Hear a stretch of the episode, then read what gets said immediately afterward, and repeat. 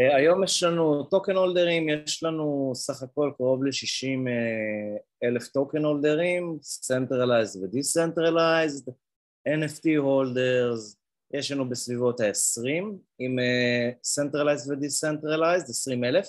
Mm-hmm. שחקנים אנחנו די משתנה, ה-MAU שלנו משתנה בהתאם לתקופות השוק, כפי שאתם יודעים ל bear market יש הרבה הרבה השפעה על שחקנים בעולמות הקריפטו, אנחנו נעים בין ה-6,000 ל-2,000 שחקנים בחודש נכון להיום. ברוכים הבאים לפודקאסט NFTs, Web3, קריפטו ומה שביניהם מבית ידע שווה כסף. בכל פרק נצלול לפרויקטים, החברות והטכנולוגיות שישנו את העתיד ונסביר הכל בשפה פשוטה ובגובה העיניים. נדבר על מטבעות דיגיטליים, DeFi, NFTs, DAOs, Metaverses, ובקיצור, כל הדברים המעניינים שקורים היום באינטרנט. אז בואו נצא לדרך. טוב, עכשיו אה, תומר היקר, אני יכול להגיד לך באופן רשמי, ככה ברוכה הבאה לפודקאסט ותודה על הזמן. אה, כיף גדול שהגעת, תודה רבה, כיף להיות פה, תודה על ההזמנה, לכבוד אה, גדול. אז למי שככה פחות מכיר, כל פודקאסט אנחנו ככה משתדלים לכסות איזשהו נושא יחסית גדול, והיום זה נושא שהוא סופר מעניין וזה... תומר פה יש לו הרבה מונח על הכתפיים כי אנחנו מדברים פה על תעשייה שלמה של, שנקראת עולם הגיימינג ואנחנו ככה נדבר עליה, כמובן שעשינו סרטונים יותר קצרים בפלטפורמות השונות אה, לתת טיפה בסיס, אבל פה בפודקאסט זה ככה יותר אה, להרחיב. אה, אז היום נדבר כמובן על קריפטומון ועל blockchain gaming slash NFT gaming slash crypto gaming slash whatever play to earn המשחק כמה משתמשים יש כיום? עשרות אלפים, לא? איפה אנחנו עומדים? היום יש לנו token holder ים, יש לנו סך הכל קרוב ל-60 אלף token holder ים, Centralized ו-Decentralized NFT holders, יש לנו בסביבות ה-20, עם uh, Centralized ו-Decentralized, 20 אלף. Mm-hmm. שחקנים אנחנו די משתנה, ה-MAU שלנו משתנה בהתאם לתקופות השוק, כפי שאתם יודעים אה, ל bear market יש הרבה הרבה השפעה על uh, שחקנים בעולמות הקריפטו, אנחנו נעים בין ה-6,000 ל-2,000 שחקנים uh, בחודש נכון להיום. פורסם גם... באירועי ה treasure hunt שלנו, באירועי ה treasure hunt שלנו שמתקיימים אה, אחת לחודש, אנחנו מגיעים אה, בשיאים של עשרות אלפי משתמשים, 24 אה, אלף, 17 אלף, 13 אלף, תלוי איזה, איזה אירוע ומתי הוא היה. פורסם גם למי שפחות עוקב ומתעדכן לפני כמה, בערך חודשיים, שסיימתם את הסבב גיוס של עשרה מיליון דולר, אז סחטיין, באמת כל הכבוד, בשעה טובה, באמת, שאפו. תודה רבה, תודה. בוא ספר קצת לחבר'ה לפני שאנחנו קצת נכנסים יותר אה, לקריפטומון ולעולם של ה... של ה-P2E, של ה-Play to Earn ומה זה בכלל אה, ו- ועוד שאלות אה, מעניינות מה, קצת עליך, איך הגעת ככה לעולם הזה, איך הגעת אה, לקריפטומון, איך הרעיון הזה ככה התחיל? אוקיי, uh, okay, אני אסביר קצת על הרקע שלי, אני מגיע מעולמות של יזמות ו digital marketing Mm-hmm. אני עושה שיווק דיגיטלי מהחברה הראשונה שהקמתי פה בארץ בשם ויסנס כבר המון המון המון שנים. אה, אני יודע, עכשיו אנחנו כבר עושים איזה 12-13 שנה בתחום, ממש היינו מהחלוצים. אה, זו ההיכרות שלי עם עולמות ה digital marketing. אה, לפני זה שירתתי ביחידת 8200, שאני סביר להניח די בטוח שכולם מכירים. משם התגלגלתי למיזמים שמימנתי באמצעות ויסנס, מיזמים שלי, פיתחנו כל מיני מוצרים, בעיקר אדטק, מוצרים לשיווק ופרסום בעולמות המדיה החברתית. אחר כך זה היה כל מיני כלים uh, שנותנים uh, יכולות אנליטיקה כאלו ואחרות לפעולות במדיה חברתית, הקמתי uh, כמה חברות פה, שתיים מהן נמכרו, השאר נכשלו כישלונות נוראים. אלה, ש... אלה שנמכרו הצליחו לייצב אותי כלכלית ולאפשר לי להפוך להיות אה, משקיע קטן של מיזמים בתחילת הדרך אה, ומיזמי קריפטו. חבר המליץ לי על אה, קריפטומון להשקעה, חבר בשם נמרוד מאי, שהוא יועץ גם של החברה. איזה שלב זה היה? זה היה בשלב ממש הראשוני, כאילו הייתי הייתי מהראשונים שנתנו להם כסף בשביל להתחיל. נתקעת לי, אני לא בטוח אם זה תקוע או לא. אוקיי. כן, היה טיפה תקיעה. סליחה על האינטרנט שלי, הוא קצת כן. בעייתי. כן, סורי, יש לי קצת בעיות פה בקו, אני לא יודע מה קורה. אמ, אז ממש בשלב הראשוני, במשקיעים הראשונים שלהם, אולי הראשון, אה, נתתי להם אה, כסף להתחיל, ודי מהר זה התגלגל למשהו גדול, וממש חודש אחרי ההשקה של הטוקן, שהייתה מוצלחת מאוד, הם אה, קצת היו אבודים עם עולמות השיווק, והטוקן קצת התחיל לקרוס והקהילה קצת התחילה להתבלבל, הם לא ידעו מה לעשות, והיו צריכים עזרה ברמה השיווקית, הציעו לי לבוא לי להצטרף כ-CMO ופשוט אה, הרמתי את הכפפה, נראה לי הרפתקה כיפית וזהו, ואצלי שמתי מנהלים בעסק והגעתי לקריפטומון, להיות CMO. והצטרפת ככה בהתחלה, התחלת כמשקיע, אחר כך נכנסת ככה בעקבות הקשיים והצורך שלהם אה, באמת באיש אה, שיווק ספר קצת על קריפטומון, אמ, איך, איך אתם משתלבים ואיך המודל הזה של ה-play to earn, שחק, ב... אני שונא להגיד את זה בעברית, אני לא יודע למה זה נשמע לי כל כך דפוק להגיד שחק כדי להרוויח, אבל ככה זה נקרא בעברית. ספר טיפה על, על, על איך זה משתלב ככה במודל שלכם וטיפה גם קצת בהרחבה על המשחק. אז קצת על קריפטומון ובאמת קצת על, ה, קצת על המודל שלנו, אנחנו לא עובדים במודל של play to earn, אנחנו עובדים במודל שנקרא play and earn כל התעשייה בעצם היום עושה שיפט גדול, אה, כל המיזמים לפחות ה-reputable projects כבר הבינו די בתחילת הדרך. אנחנו באוגוסט כבר קראנו לעצמנו play and earn. זה, אני חושב שהיינו הראשונים שטבעו את המונח הזה של play and earn, והתחלנו להריץ אותו. זה נשמע כאילו התקטננות על הסמנטי,קה אבל אה, תכף תסביר. כן, אבל. זה מאוד מאוד חשוב. נכון. זה נשמע באמת התקנטנות על הסמנטיקה, אבל אה, חשוב באמת לעשות את ההבדלה בין play and earn, שזה לשחק ולהרוויח, שיש לך אפשרות, לבין play to earn, שזה בעצם באת לעבוד. Mm-hmm. בעצם באתי לעבודה, לא באתי לשחק. play to earn אומר ש-I came to play to earn. play and earn. היחידה, אני לא באתי לפה להנאה. בדיוק. כלומר, המניע הוא לא לשחק משחק וליהנות, המניע הוא באמת להרוויח כסף. שזה ממש מה שאנחנו צריכים להתרחק ממנו, כי המודלים של חברות play to earn הם פשוט לא sustainable יים, הם דברים כמו Ponzi schemes, אמ, שכולנו יודעים אה, שהקטנים הם בסוף אלה שנרמסים ונדפקים בו, והגדולים הם אלו שבורחים עם כל הכסף. אנחנו מההתחלה הצהרנו שאנחנו play and earn. אוקיי, אז קצת לגבי קריפטומון ואז ניכנס למה עשינו במודל. Mm-hmm. קריפטומון הוא בעצם פיוז'ן של uh, פוקימון, תמגוצ'י וקריפטו קיטיז. Um, באמצעות NFTs אנחנו יוצרים uh, את ה-NFT, יצרנו את ה-Living NFT, ה-NFT החיים הראשונים בעולם על הבלוקצ'יין, בעצם זה שלקחנו NFT ונתנו לו רוח חיים עם יכולות המגוצ'יות. ברגע ש-NFT עובר את שלב החיים הראשון שלו אצלנו מביצה לבייבי, אתה צריך להתחיל לטפל בו. שכאן נכנס את המגוצ'י מקניקס, שבהם אתה צריך לטפל בקריפטומון שלך 24/7, או לא 24/7 ממש, אבל לדאוג לצרכים שלו כמו תמגוצ'י, כמו יצור דיגיטלי אמיתי, רק קצת יותר מתוחכם. כל NFT שלנו הוא יוניק לגמרי, יש לו 38 מרכיבים גנטיים שיוצרים את מי שהוא, מאפשרים לקריפטומון אה, אה, לגדול, להשכיל, להתחזק, להיות רעב, להיות עצוב, להיות מתוסכל, אה, להיות כועס, להיות שמח, להיות אה, עם יותר מוטיבציה להתאמן, פחות מוטיבציה להתאמן, וממש כמו יצור אמיתי משפיעות על מישהו, איך שהוא נראה, הגובה שלו, היכולות שלו, כל דבר אצלו, האינטליגנציה שלו, ומהרגע שהוא נולד אתה צריך לדאוג לו. עכשיו, הוספנו לזה את הלייר כמובן הכי חשוב של פוקימון, אה, שבעצם מאפשר לך להשתמש ביצורים האלה, בקריפטומונים שלך, אה, למטרות אה, של קרבות אחד עם השני, אתה יכול לאלף את הקריפטומון שלך, אתה יכול לאמן את הקריפטומון שלך, להיות חזק יותר, להיות ממושמע יותר.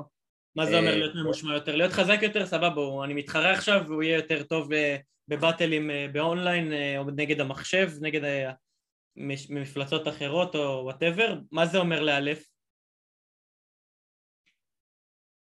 לאלף אומר שאנחנו, כל קריפטומון יש לו בעצם אה, יכולת אה, של, אה, אחד הפקטורים למשל היא מדנס, כמה, כמה מטורף. עכשיו, יש כל מיני פרמטרים שמשפיעים על כמה ממושמע הוא הולך, אה, הוא הולך להיות, כמה הוא ידידותי, כמה הוא פחות ידידותי. עכשיו, ככל שהוא יותר אה, ממושמע אליך, סביר להניח שהוא יעשה את מה שתגיד לו בקרב, את הפקודות שתיתן לו בשביל לבצע במהלך קרב. ככל שהוא פחות ממושמע, הוא פחות יקשיב לך. אתה יכול להגיד לו לעשות משהו אחד והוא יעשה משהו אחר, הוא פשוט יסרב לעשות את הפקודה שנתת לו. אה, למשל, כחלק מהגנטיקה שמשפיעה עליו.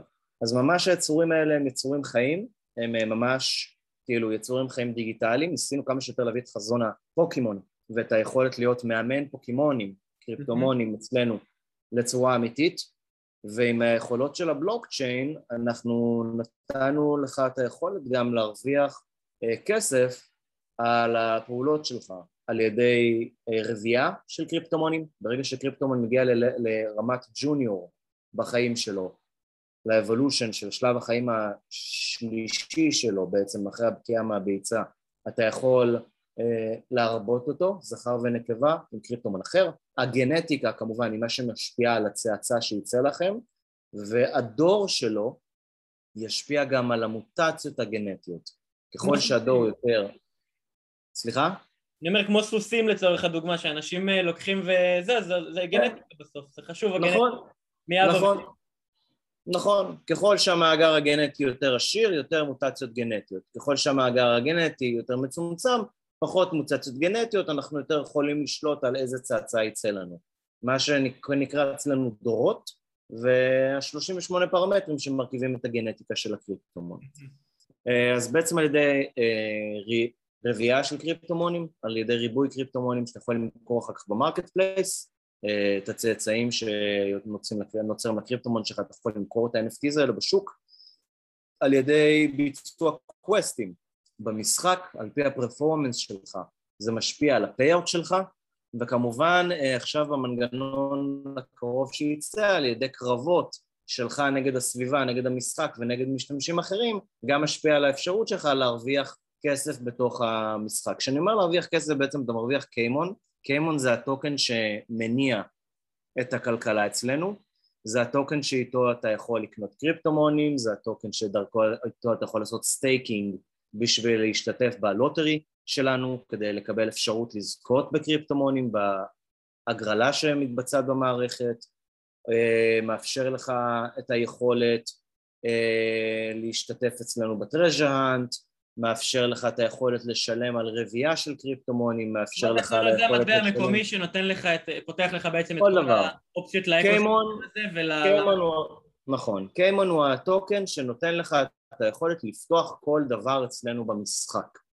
עכשיו, אני אומר play and earn כי בשונה מפלטפורמות אחרות, אנחנו באמת, קודם כל, אנחנו Game First Company, Gamers First Approach, אנחנו קודם בונים כמו חברת Web 2 טרדישיונל על משחק טוב עם חוויה טובה שיהיה אדקטיבי ואנשים ירצו לשחק בו ולבזבז את הזמן שלהם במרכאות בו mm-hmm. וכמובן לתת להם את האפשרות להיות מתוגמלים על הזמן הזה.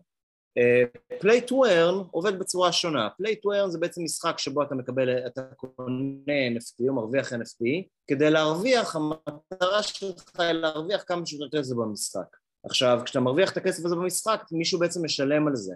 אתה בעצם חולב טוקנים מהמשחק כדי למכור אותם עבור stablecoin, עבור, אה, עבור אה, דולר אה, קריפטו, כל מטבע אחר, כדי להרוויח כמה שיותר כסף באמצעות המשחק.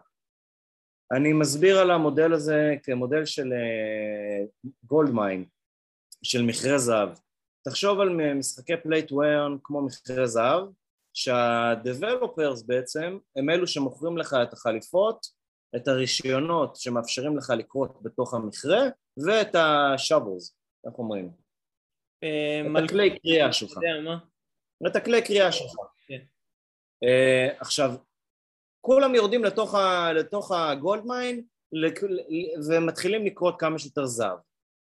בינתיים ה game developers מוכרים לך כמה שיותר licensing בשביל שמאפשרים לך זמן לכרות במכרה זהב, שזה נגיד הטוקנים, ובאותו זמן הם גם נותנים לך את האפשרות כאילו לקנות את ה-NFT שזה המדים של הקריאה ואת השאבלס בשביל לקרות את זהב מהמכרה. הם אלה שמשלמים לך את הפייאוט על הפעולה. עכשיו, מה קורה ברגע שנגמר הכסף, נגמר הזהב במכרה זהב? כולם תקועים עכשיו במכרה הזהב עם שאבלס שלא שווים כלום, כלי קריאה שלא שווים כלום ורישיונות לקרות שלא שווים שום דבר. אה, זה מודל פחות או יותר ה-play to earn. מודל ה-play and earn בעצם הוא של חברות קצת יותר reputable שמנהלות את הכלכלה שלהם, את הטוקן אקונומי ואת הטוקנומיקס של המשקיעים בצורה הרבה יותר אחראית כמו מדינה. בדיוק כמו שמדינת ישראל דואגת ליציבות של השקל שלה ודואגת לתשלומי מיסים שבאמצעות תשלומי המיסים מפתחים איתם תשתיות, שבאמצעות התשתיות מגיעות עוד חברות לפתוח עוד עסקים שיוצרים עוד ביקוש לשקל ומפתחים את הכלכלה הישראלית, אותו דבר עובדים מפתחי המשחק, לייצר token economy שהמיסים, כלומר הרווחים במשחק, הם אלה שמשלמים את ה payouts לשחקנים, ככל שהשחקנים יותר טובים, כלומר ככל שהחברות יותר רווחיות ויותר טובות, יש להם יותר אפשרות להרוויח כסף בתוך המשחק, חברות במרכאות בשווה ערך לשחקנים מוכשרים במשחק. אה, כלומר, היכולת להרוויח היא בידיים שלך והיא אפשרות שנשמרת לשחקנים הטובים אה, והנאמנים ביותר. play and earn. דבר אחד שאני רוצה ככה, לפני שאני נכנס טיפה יותר אה, לשאלה הבאה, זה עוד מודל ש... היה, ממש שלשום זה היה, הרציתי לחבר'ה שהם חיילים, סיפרתי להם, אחד מה-use cases שהסברתי להם על, על העולם הזה זה באמת תעשיית הגיימינג כי בהנחה שבתוך המאה וקצת חבר'ה שהיו שם יש שם לפחות כמה חבר'ה שהם גיימרים והיה שם איזה בחור שאמר לי כן אני מכיר וזה ואתה בטוח יודע וזו הנקודה שאני רוצה לגעת בה זה ה push back הזה מהגיימרים שהם traditional שמאוד מתנגדים לדבר הזה כי כמו, כמו כל אגב אה, בני האדם באופן כללי שמתנגדים לשינויים אבל הגיימרים מרגישים ש כל החברות האלה באות ובאמת רוכבות להם על הגב ועושות כסף בלי באמת את ה... הידיעה וההבנה בכלל שמה זה נותן ל... ל user בשורה התחתונה אז מלבד הארבע חמש חבר'ה האלה שבסוף השתכנעו והשתנתה להם התפיסה לגבי זה הדאגה העיקרית מעבר לזה שבאים וסתם עושים עליהם כסף כי מוציאים NFT כי זה הדבר הבא ו... ואנשים לא באמת מחונכים על ידי הדבר הזה ומבינים את הבנפיטס הם מפחדים שזה יהיה מאוד pay to win מה הכוונה ב-pay to win? אני אסביר לקהל בבית, אני בא עכשיו, יש לי את ה...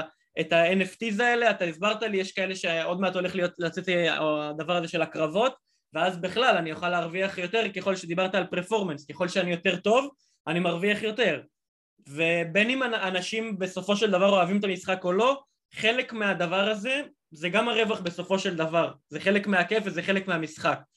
אמ, אז בשורה התחתונה היא, איך אני מונע משחקנים שהם הרבה יותר עשירים ובעלי אמצעים שבאים ושופכים כסף ואז הם קונים את הדמויות הכי טובות ומה שנקרא מפרקים את כולם. שאלה מעולה, שאלה ממש טובה ונגעת בנקודה מאוד מאוד כואבת שבאמת אנחנו צריכים להתמודד איתה המון mm-hmm. עם השאלה הזאת והפידבק הזה שמגיע מהקהילה. אנחנו אה, ממש skill based game החבר'ה אצלנו, בעיקר המנכ"ל, אה, כולנו גיימרים, כולנו, אה, אפילו חלקנו, אני לא, אבל חלק בחברה הם אה, ממש חבר'ה שמגיעים מעולמות האי sports, כלומר גיימרים כאילו בנפשם, שהיו e-sport כאילו talents לשעבר, ו cosplay talents, וחיים את העולם הזה. איזה משחקים? ו... סליחה? איזה משחקים אתה יודע? League of Legends. משחקים בעיקר League of Legends, הרבה מכורים ל World of Warcraft, פוקימון גו, בעיקר אני חושב שאין מישהו בחברה שהוא לא שחקן פוקימון גו או לא שחקן פוקימון uh, לשעבר שגדל על פוקימון, uh, Call of Duty, לא, אתה יודע, traditional gamers כמו כולם, אני אישית בעולמות של ה-hack and slash אני עצמי, אני אתן לי Devil May Cry ו Ninja Gaiden ו Darksiders, Metal Gear Solid זה החיים שלי, למרות שאני בפוקימון גו אה, מאוד התחברתי למשחק ושיחקתי עד, עד, ש, עד שהבאתי ילדים לעולם. אה, ואז נגמר הזמן פחות או יותר לשחק, כן. כל דבר. אמ, מאוד היה חשוב לנו, עדיין חשוב לנו, לייצר משחק שהוא יהיה ממש skill based כדי לפנות לכל שחקן בעולם שיכול להתחיל בכל שלב. עכשיו, כמובן שיש את עקומת הלמידה כמו בכל משחק, שאין מה לעשות. שחקן שהתחיל אתמול לשחק, מן הסתם היכולות שלו הן לא יכולות של שחקן שמשחק כבר שנתיים במשחק, וגם לא שחקן שמשחק חמישה חודשים במשחק. מה שהוא צבר זה לא מה שאתה צברת, כמו כל משחק. עכשיו, המשחק הוא משחק אסטרטגיה טהור. כלומר, יכול להיות לך את הקריפטומון הכי חזק במשחק, למשל, אבל uh, אם יש לו חולשה מסוימת, למשל אם יש לך פוקימון אש שהוא הכי חזק במשחק, אבל יש לו חולשה למים, ואתה משחק עם פוקימון מים בינוני לגמרי נגדו, uh, שהוא החולשה המרכזית שלו, אז לגמרי אם אתה תשחק בצורה אסטרטגית חכמה, אתה יכול להביס את הבן אדם שמולך. אז הצורך שלך להרכיב דק שהוא נכון לאותו הקרב והמתמודד שמולך, הוא הרבה יותר קריטי מאשר כמה כסף תבזבז על, ה, על הטים הקיים שלך אה, כדי לנצח בקרב. המהלכים שתבחר לבצע במשחק על היריב שלך, המשחק הוא משחק של שלוש נגד שלוש. אתה יכול להחליף את הסטים שלך תוך כדי משחק. בכל תור. החשיבה היא הרבה יותר אסטרטגית מאשר pay to win. זה לגבי זה. בנוסף, כל קריפטומון יש לנו את ה-level של הטריינר. היכולת שלך, את, את ה trainer, את ה loot הזה אתה מקבל כל יום בחינם, את מה שאתה צריך כדי לטפל בקריפטומון שלך. כמובן שאתה יכול לקנות עוד loot boxes ואז להאיץ את התהליך ולקבל יותר אלמנטים, אבל אתה מקבל כעיקרון את מה שאתה צריך בחינם במשחק בשביל לטפל בקריפטומון שלך. ככל שאתה מאמן יותר טוב, שיודע איזה יכולות לחזק אצל כל קריפטומון בהתאם לקרבות שאתה רוצה להרכיב, עוד פעם, בחשיב, ברמת החשיבה האסטרטגית, mm-hmm. אה, ככה, גב, ככה גדל, גדלה היכולת שלך לנצח באותה, באותם קרבות. אז המשחק הוא משחק אסטרטגיה טהור. אהבתי. אה, יפה, זה לגמרי כאילו, אני חושב שזה... בס... תראה, יש, יש משחקים שהם כאילו, הזכרת את ליג אוף לג'נדס, למי שמכיר, או משחקים, בוא נחשוב על משהו יותר עכשווי, נראה לי, אני לא שיחקתי פורטנייט אבל נראה לי שזה גם ככה שבסופו של דבר מה שקונים זה קוסמטי. לדעתי להגיע לרמה הזאת זה כבר צריך שה network effects יהיו מאוד גדולים והמשחק יהיה מאוד פופולרי כדי שלאנשים באמת יהיה אכפת נטו מהקוסמטי של המשחק אבל אם זה לא שם אז, אז לגמרי זה ה skill based כמו שאמרת שככל שיש לי יכולת אה, טובה יותר אז אני יכול, יש לי צ'אנס גם נגד החבר'ה הריץ' גייס שבאים ושפכים כסף. אז, אז לגמרי זה, זה אחלה פתרון. אה, אני דווקא רוצה לסטות טיפה ולדבר על מה שהזכרת ככה בהתחלה שזה שילוב של, אה, של תמגוצ'י, זה לא היה בזמני, אני בן 21, תכף 2, בזמני זה לא היה, אבל אני יודע מה זה. אה, אני מאוד חושב ומאמין בחשיבות של הערך והקשר הרגשי אפילו של בן אדם עם, ה, עם ה-NFT שלו.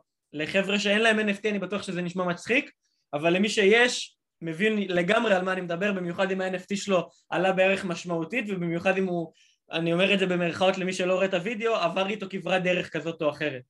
אמ, שמעתי בפודקאסט של, לדעתי זה היה אחד הקו-פאונדרים של אקסי אינפיניטי, שהוא באמת הסביר כמה חשיבות הם נותנים לדבר הזה ברמת ה... אפילו ברמת העיצוב של אותם אה, דמויות, ש, שאנשים יוכלו להתחבר אליהם. אה, כמה אתם שמים על, על הדבר הזה את, ה, את הדגש באמת, ומה החשיבות שאתה רואה באמת על, ה, לדבר הזה, איך אתם מיישמים את זה? תראה, בעצם זה שאתה מאמן את היצור שלך, אני חושב שכבר יש לך איזשהו חיבור איתו שהרבה יותר גבוה מאשר חיבור עם איזשהו profile picture project שקנית ועכשיו אתה פשוט מתרגש כי הערך שלה עולה. אתה נגעת בעצב פתוח, אה, במיוחד אצלי. אני לא יודע אם אתה, אם אתה, אם אתה ראית, אם, אם ראית דברים ב, ב, אחרים בנושא שאני מדבר, בפאנלים אחרים שדיברתי, או ב, בהרצאות כאלו או אחרות שדיברתי על הנושא. נראה לי נתקע לנו הוידאו. אני שומע אותך טוב, אנחנו עכשיו בסדר. אה, סבבה. אז אני אומר, אני לא יודע אם אתה, אה, יצא לך לשמוע דברים שלי שאני אומר פאנלים בנושא או בהרצאות בנושא, אבל אני דווקא, ובאופן מפתיע, ואני הולך להפתיע אותך, אני אחד האנטי קרייסטים הגדולים ביותר של כל עולם ה-NFT Profile Picture Projects. אני חושב שאם ל-NFT אין utility, אז אתה יכול לקחת אותו, לקפל אותו, לזרוק אותו לפח. עכשיו אם ה-utility שלו מונע מעליית ערך בלבד, אז הכי יקר, החיבור שלך ל-NFT הוא לא חיבור לעליית ה... הוא לא החיבור לתמונה הנחמדה לדעת שהיא שלך. החיבור של אנשים היא לדעת שהם מחזיקים משהו שהם קנו במינט של 150 דולר ופתאום שווה 5,000 דולר. נכון, מה, מה, ש, מה, מה שמחבר אותם ל-NFT שלהם זה זה שהם קנו משהו ב-150 ועכשיו שווה 5,000 והם חושבים שאולי הם יחזיקו אותו זה כמו לקנות ביטקוין ב-10 אגורות ופתאום זה יהפוך להיות CryptoPunk שימכר ב-2.5 מיליון דולר והחיבור שלהם הוא בעצם מ FOMO בלבד של מה יקרה אם אני אמכור את זה, האם עשיתי טעות והאם אני עכשיו אפסיד כסף כי יכלתי למכור את זה ביותר. זה החיבור הרגשי היחידי שיש לאנשים עם כל ה profile picture project שלהם. אם לא, ואני יודע שאני הולך לעצבן הרבה אנשים... אני, אה, אף שאין להם יוטיליטי, ואני הולך לעצבן מלא אנשים בקהל עכשיו. אם לא, חברים, right click save as. ויש הרבה חבר'ה שמעולם ה-NFT שעשו מזה צחוק, כן, right click save as, צוחקים על אנשים כמוני שאומרים את זה, חבר'ה, right click save as. אם אין לזה utility, תעשו right click save as ויש לכם בדיוק את אותה יצירה. זה הכל. כן, מה זה utility? אני רק שנייה אגיד... אם ה-NFT הזה נותן לכם להיכנס... כן. אתה ממשיך כנראה לתשובה שלי, אני חושב שבסופו של דבר ה-NFTs בשביל שהם יהיו בסופו של דבר שווים יותר ואני מדבר איתך, לא יעלו מ-100 ל-300 דולר, אלא באמת עלייה משמעותית, חייב, אוקיי? חייב שיהיה פה מעבר לאייפ איזה, איזשהו utility, כי בסופו של דבר זה הכי supply and demand בעולם, וכדי שיהיה יותר supply, אה, שיהיה יותר demand, סליחה, מ-supply, שיהיה יותר ביקוש מהיצע, צריך שהחברה שעומדת מאחורה תיתן פה איזשהו משהו שאנשים יגידו וואלה, יש פה איזשהו משהו, utility, איזושהי פרויקט, בין אם היא פיזית ובין אם היא דיגיטלית, שתגרום לי כן להתחבר לדבר הזה, ובין אם זה ה profile picture הזה יכול לשמש מבחינתי איזשהו משהו שאני חלק מקהילה, אוקיי? מעבר ל social status והכל, לאיזשהו utility שהוא יותר רחב מזה, אז אני... לגמרי. אני איתך ולא מסכים. לגמרי. כן. לגמרי. תשמע, אם אתה חלק מקהילה, הרבה אנשים רואים את, את CryptoPunks נמכר במחירים 2.5 מיליון דולר למשל, וכל מיני סכומים מדומיינים לגמרי. למה הם נמכרים? הרוב לא יודעים למה, למה נגיד CryptoPunk נמכר בסכומים כאלה דמיוניים. מעטים יודעים ש CryptoPunk, ברגע שאתה מחזיק אותו בארנק ואתה עושה ולידציה ל Discord server שלהם, אתה יכול להיכנס ולדבר בעצם עם החבר'ה של מחזיקי ה CryptoPunk, להיות חבר בקהילה הזאת. networking. בקהילה הזאת, בקהילה הזאת יושבים אנשים שהם אה, משוגעי הקריפטו, שבעצם כולם שם לוויתנים מאוד גדולים, שמניעים את השוק. אז בעצם אתה יושב מאוד קרוב לצלחת בשביל לדעת מה הולך לקרות ומתי. יש לזה ערך ל- לעיתים לאנשים ששווה הרבה יותר משתיים וחצי מיליון דולר. אז... בוא, אני, בוא, אני לא חושב שמי שקונה את השתיים וחצי מיליון דולר... אה, אה, ברור, ברור. הוא קונה את ה top של ה top, הוא קונה את זה באמת אה, מסיבות אחרות מאשר להיכנס ל network הזה, אבל מבין, מבין את ה... אני, אני אומר לך, אני, אומר, אני מכיר אנשים שמחזיקים CryptoPunks, ואני אומר לך שהם מחזיקים את ה CryptoPunk מהסיבה שזה נותן להם את הדלת לשם. אה, לגמרי. אני, אני, אני מתכוון לבחור שקנה את, ה, את, ה, את, השת, את האלה בשתיים וחצי מיליון, שזה לא, החבר, זה לא נקרא לזה ה floor price, או אלה שיותר קרובים למינימום, אלא קונים את, ה, את. נכון. זה גם לא... זה גם לא אנשים סטנדרטיים שקונים את זה, הם קונים את זה, אני, אני, אני יכול להגיד לך שאני די בטוח שהם מחזירים את ההשקעה שלהם די מהר בתוך הערוצים האלה, מהמידע שהם שואבים שם. לצערי עוד לא יצא לי, חוץ מלקבל אה, טיפים פעמיים על דברים, ככה בהחטף שמועות של דברים שקורים שם, אני לא שמעתי יותר מדי. אבל נעבור חזרה לקריפטומון. אה, אנחנו נתנו ערך כמובן, כי בלי קריפטומון אתה לא יכול לשחק את המשחק. עכשיו החיבור הרגשי שלך לקריפטומון הוא עצם זה שהוא התמגוצ'י שלך. הוא פט דיגיטלי לכל דבר, זה חיית מחמאה דיגיטלית לגמרי.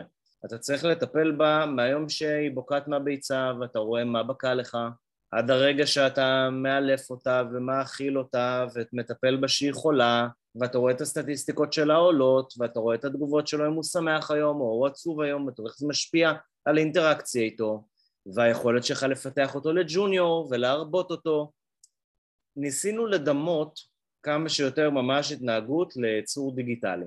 עכשיו, היופי גם של משחקי קריפטו גיימינג כמונו, הוא שברגע שיש לך NFT של קריפטומון למשל, לאורך כל שלבי פיתוח המשחק, ה-NFT שלך מתפתח עם האבולוציה של המשחק. תחשוב שהתחלת לשחק, אה, אני יודע מה, לא יודע מה, איזה דוגמה אני יכול לתת, אבל uh, התחלת לשחק את, uh, לא יודע מה, Uncharted 1. Mm-hmm. אם אתה מכיר את המשחק בפלייסטיישן, משחק של זקנים אם אתה בן 21. אז תחשוב ששיחקת את Uncharted 1 והדמות שלך, אותה דמות בדיוק, אוטומטיקלי upgraded, והמשחק הוא upgraded ל-Uncharted 3, 4, 5, וזו אותה דמות במשחק, קופצת לכל שאר המשחקים, בלי שאתה צריך להחליף קונסולה, בלי שאתה צריך להתחיל מההתחלה לפתח את הדמות, הכל נשאר שם. אותו דבר בקריפטומון, התחלנו מביצה, עד לרמה שזה בקע לדמות דו-ממדית שעמדה ולא עשתה כלום, וראית איך זה נראה, עד לרגע שהיא התחילה לזוז, ובתוך המשחק עם ה טמגוצ'י phase, עד לרמה שהיא כבר קיבלה שדרוג לאבולוציה הבאה, ושהיא תקבל שדרוג ללוחם במשחק, וכשנשיק את המערכת תלת מימד, היא כולה תהפוך להיות בתלת מימד בכלל, והיא תראה שונה לגמרי ותתנהג שונה לגמרי בסביבה אחרת. ואם בעוד עשר שנים היום קריפטומון יהיה באיזה עולם וירטואל ריאליטי, מטאוורסי, ARי או לא יודע מה, זה אותו קריפטומון שלך יקבל את האבולוציה הזאת, בדיוק אותו NFT, בלי שתעשה כלום. אז פעם אחת שרכשת לך את הצור הדיגיטלי הזה, הוא עכשיו ממשיך להתפתח איתך לעד. כמובן, כל עוד החברה ממשיכה לפתח משחקים, ואנחנו ממשיכים לקיים את חברת קריפטומון, בעזרת השם שנקווה עד. עוד המון שנים מהיום. כן. Uh, זה היתרון הגדול של בלוקצ'יין uh, gaming, של NFT gaming. תחשוב על NFT gaming, אני מסביר את זה ל traditional gamers uh, בצורה הכי פשוטה. אתה מכיר את המונח אה, Friends with Benefits? מכיר. או מה שאנחנו אומרים, אנחנו קוראים לזה בעברית יזיזים. זה אותו, אותו דבר זה עם Games, אני קורא לזה Games with Benefits. קריפטו גיימינג זה Games with Benefits.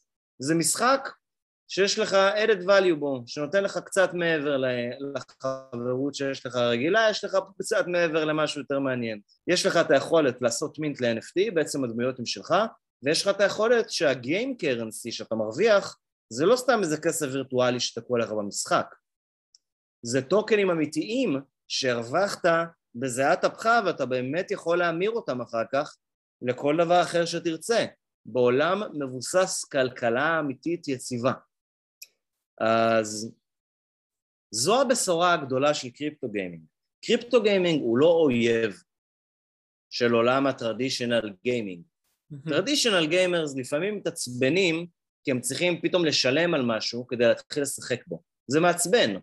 אבל ברגע שאתה מבין שדבר ראשון, בקרוב אצלנו יש לך את האפשרות גם לא לשלם ולשחק במודל שהוא פשוט non-NFT. המודל שלך יהיה non-NFT figures, זה יהיה דמויות שהן לא NFT, כדי לפנות ל traditional gamers, ואם אתה ב-NFT, אז אתה במצב ה-benefits. הטוקנים שתרוויח יהיו אמיתיים, וה-NFT שלך תוכל לקחת אותו ולמכור אותו הלאה. אז אנחנו מוסיפים לך לחוויית המשחק. אנחנו לא גורעים מחוויית המשחק הרגילה, כי אנחנו בלוקצ'יין גיימינג. זה מה ש... לשם התעשייה צריכה ללכת. התעשייה כן. צריכה ללכת לעולם, לכיוון שאנחנו לוקחים את האפשרות של הבלוקצ'יין כדי להוסיף פיצ'רים על עולם הגיימינג הקיים ולהעשיר את החוויה ולא להגביל אותה רק לכל מיני חבר'ה מוזרים כמונו אה, שמתעסקים עם כל מיני דברים שנקראים NFT ויש לנו כסף על ה chain ואנחנו יכולים לעשות mint על Ether. אני חושב שאחד הדברים החשובים לגמרי זה להוריד את ה... תראה, בסופו של דבר כולם מדברים על זה, על, ה... על ה... להוריד את ה friction ואיך ה-user experience והחוויית משתמש תהיה הרבה יותר נוחה ודומה אמ, ל-Web 2 ובשאיפה ש... וכנראה בעתיד היא גם תהיה טובה יותר, אבל הדרך עוד ארוכה לשם. אמ, אז, אז זה כאילו חלק אחד, כל העניין הזה של ה-user experience, דיברת um, על, ה, על הטוקונומיקס ועל הכלכלה בעצם של המטבע, um, דיברנו גם על הקשר הרגשי, מה לדעתך עוד נקרא לזה אבני היסוד של משחק שהוא באמת טוב, לחבר'ה שרוצים בין אם זה להיכנס לקריפטומון או בין אם זה לבחון משחקים אחרים ו- ולראות אם שווה ואם כדאי להם ואם זה ססטנבילי? כמובן שאנחנו לא ניתן פה דוגמאות ושום דבר זה לא איזה המצע להשקעה אלא אני מסתכל באמת על, על משחק באופן כללי ו- ואתה מסתכל פה על קריפטומון ואיך בניתם מה לדעתך חוץ ממה שדיברנו עליו עכשיו זה ככה אבני יסוד של הדבר הזה של משחק טוב וססטנבילי בתקווה שאלה מצוינת נוספת אה, אז כמו שאמרת, באמת חשוב להדגיש שכל מה שאנחנו אומרים בשיחה, כמובן שהוא לא המלצה פיננסית לשום דבר, ואין פה שום המלצה פיננסית ואנחנו לא יועצים פיננסיים. אחרי שכיסתחנו את עצמנו בפן הזה, אה, אני יכול להגיד מה הגיידליינס שלי אה, כשאני בוחן פרויקטים, כי גם אני בעצמי כמוכם אה, משקיע בפרויקטים. אני גם קונה טוקנים של חברות אחרות שמפתחות משחקים. דבר ראשון שאני מסתכל עליו לפני הכל זה צוות. דבר ראשון, צוות צריך להיות דוקסט. מי שלא יודע מה זה דוקסט, אה, דוקסט זה צוות בעצם שהם גלויים לכל, יודעים מי הם, שהם עומדים שם עם הפנים שלהם, לינקים ללינקדין שלהם, והם לא מסתתרים אה, תחת איזה מעטה אנונימיות או כל מיני צלליות או פרופילים מונפצים עם אה, תמונות גנריות משאטר סטוק שהקימו אותם לפני חודש. בעצם אנשים אמיתיים, אנחנו בודקים מה הם עשו, מאיפה הם מגיעים, מה הרקע שלהם, ואם יש להם בעצם את היכולת באמת לייצר מיזם טוב. שתיים, כמובן שאני בוחן את המשחק. האם המשחק, לדעתי, יש לו פוטנציאל להיות משחק מוצלח? אחרי שהבנתי שיש צוות שיכול לייצר משחק טוב וכלכלה נכונה ולתמוך בפרויקט, כי זה לא משחק רגיל, אנחנו באמת בודקים האם המשחק, אני מאמין בו.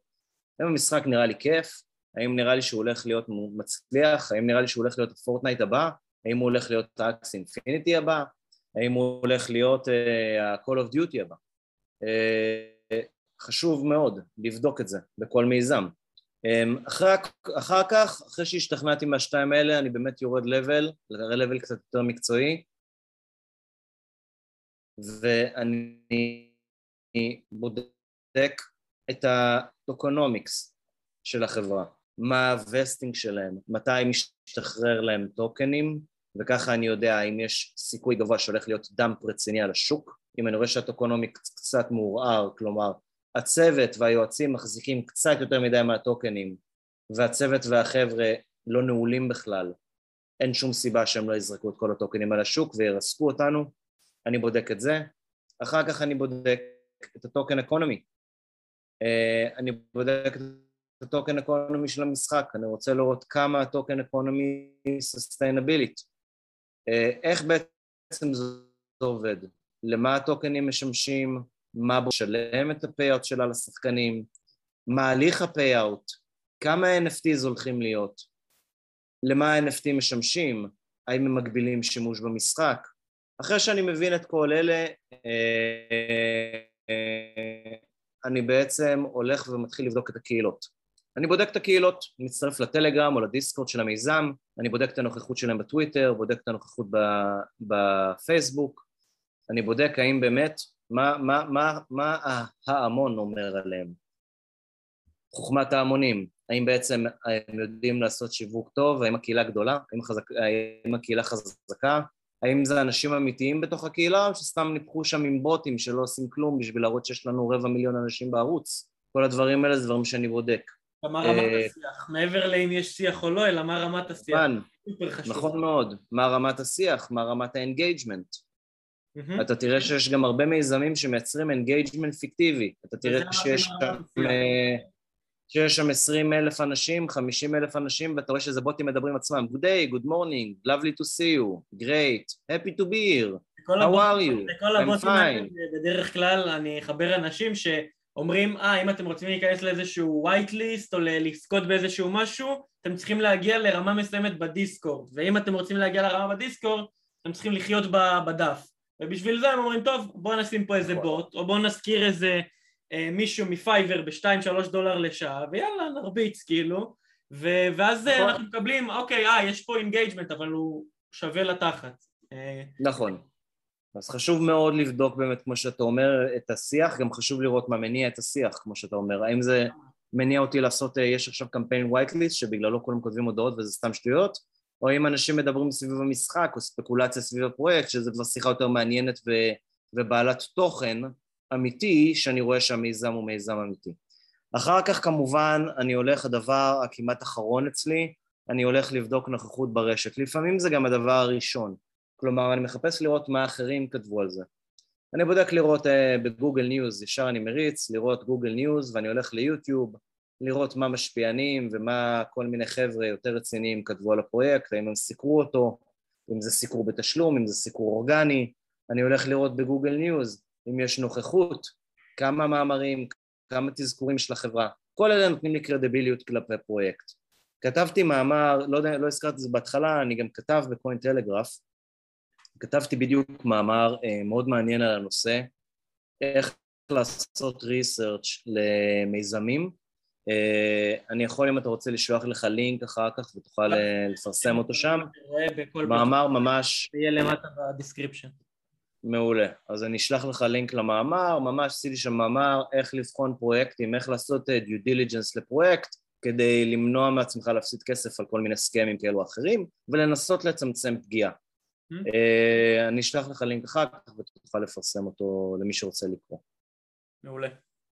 מעולה. אמ, אני רוצה טיפה גם להתייחס ל, ל, ברמת המשחק. אתה חושב שמעבר ל, לדברים החיצוניים ולרמת השיווק והקהילה והטוקונומיקס, אתה חושב שיש עוד משהו שלא נגענו בו ברמת המשחק עצמו שצריך לשים לב אליו? כן.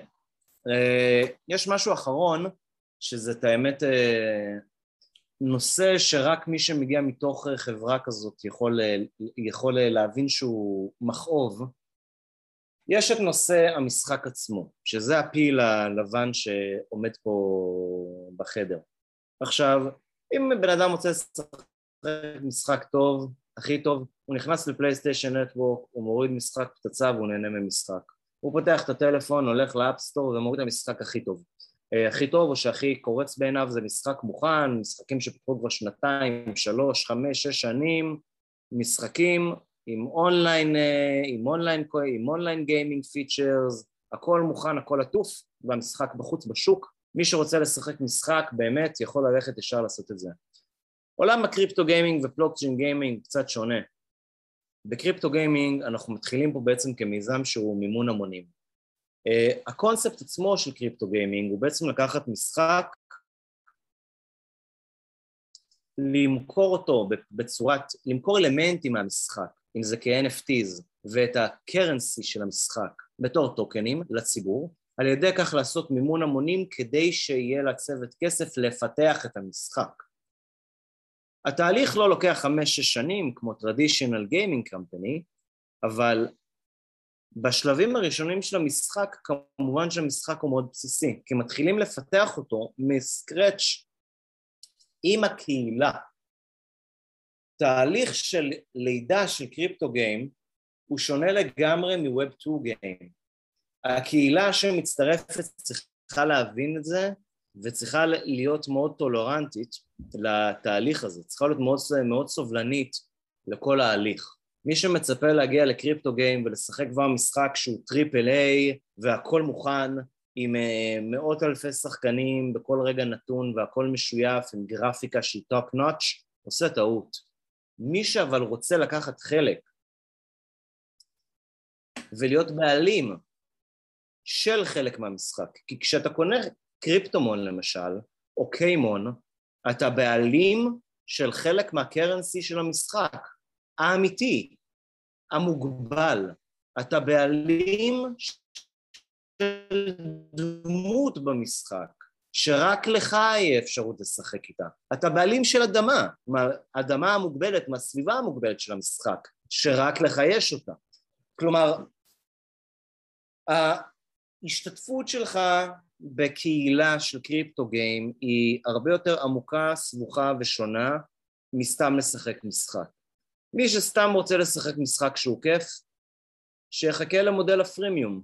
מודל הפרימיום שבו אנחנו נאפשר בעצם לכל גיימר לבוא, להגיע ולשחק עם דמות שהיא לא NFT ועם טוקנים שהם game currency רגילים ולא token currency אמיתיים.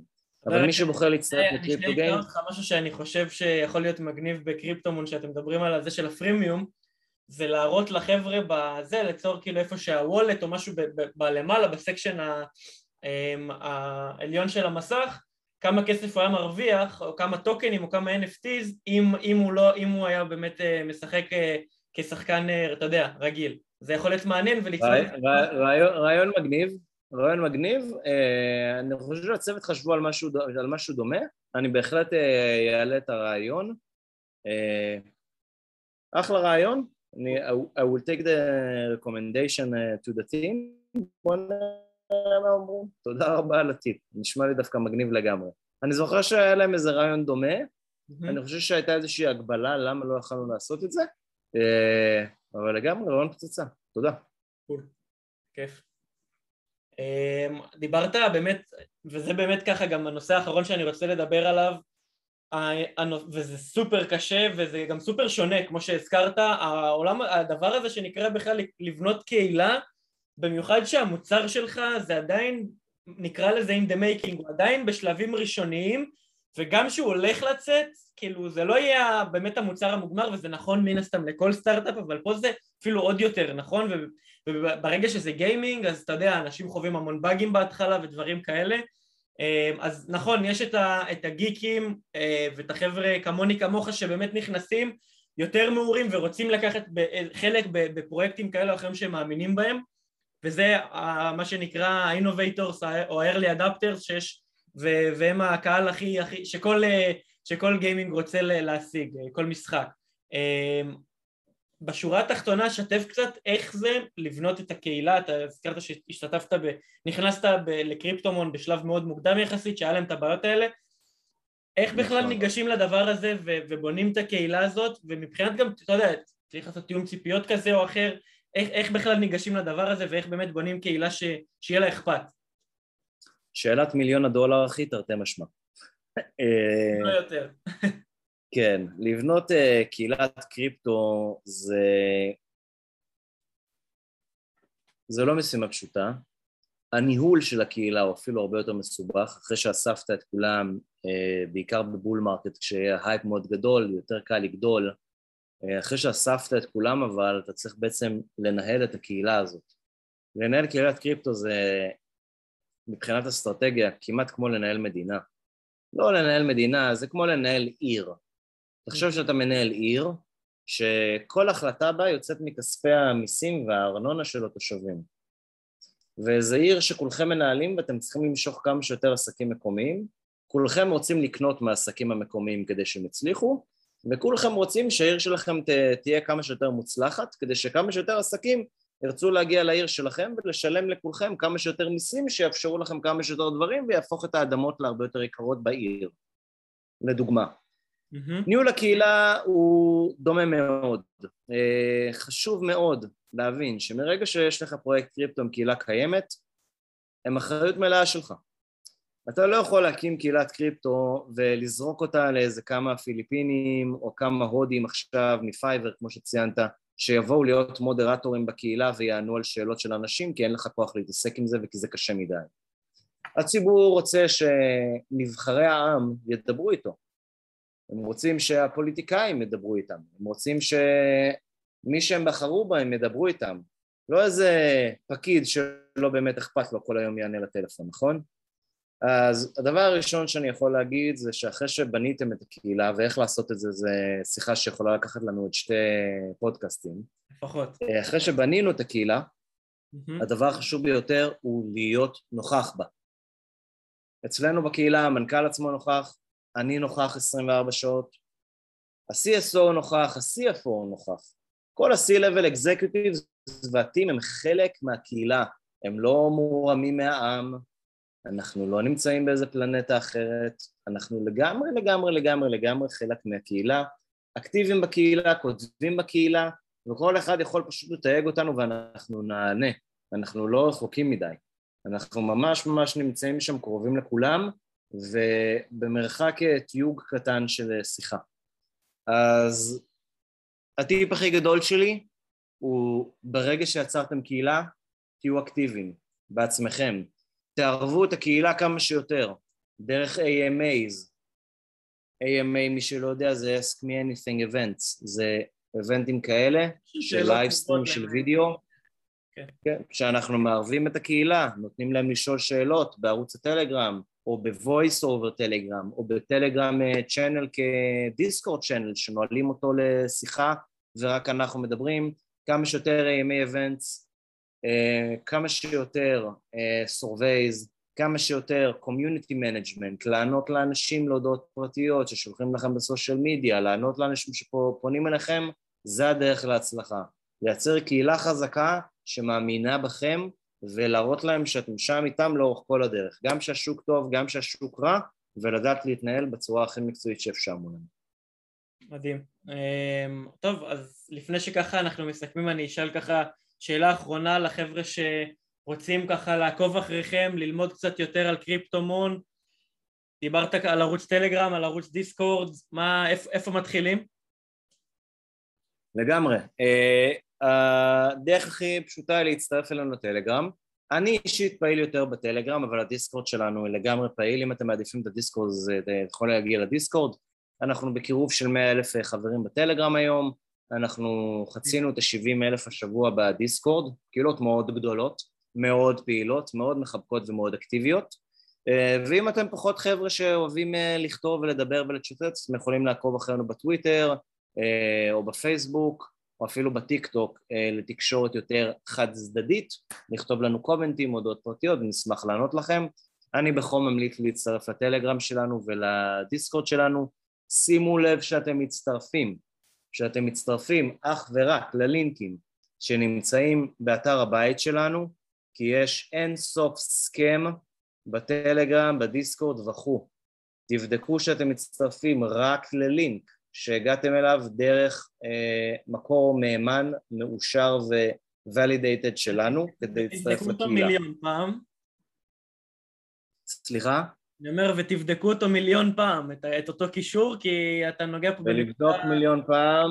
מאוד חשובה. נכון מאוד, נכון מאוד לבדוק מיליון פעם, וחשוב מאוד לציין, אנחנו כמובן, אם אתם מצטרפים לקהילה ואתם חדשים בתחום, לעולם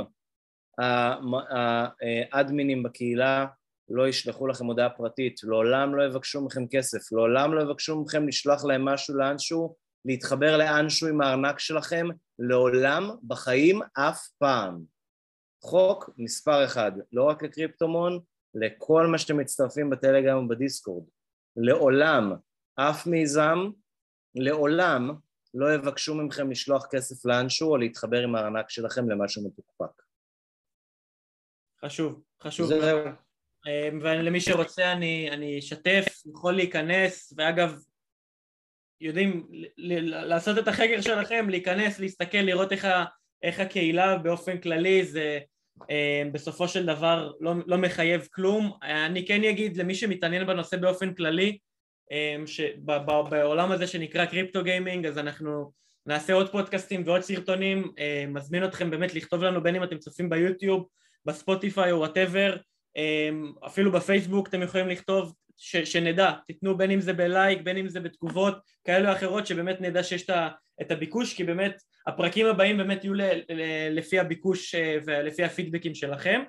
אמ, אני חושב שהיה פה פרק אה, סופר מעניין, כמובן שלא נגענו בכל הנושאים כי זה בסוף תעשייה שלמה, אבל אה, כן כיסינו כמה נושאים חשובים מאוד, אמ, בטוח שנתנו ככה רקע יפה ו, ודרך, אתה יודע, אמ, קצת גם דברים למחשבה ודברים ש, שצריך לשקול אמ, אז אני מקווה שנהניתם, אני לגמרי נהניתי ותודה שוב על הזמן. שמחתי, תודה רבה שאירחת אותי בתוכנית. תודה רבה. תודה רבה חברים להתראות, נתראה בפרק הבא.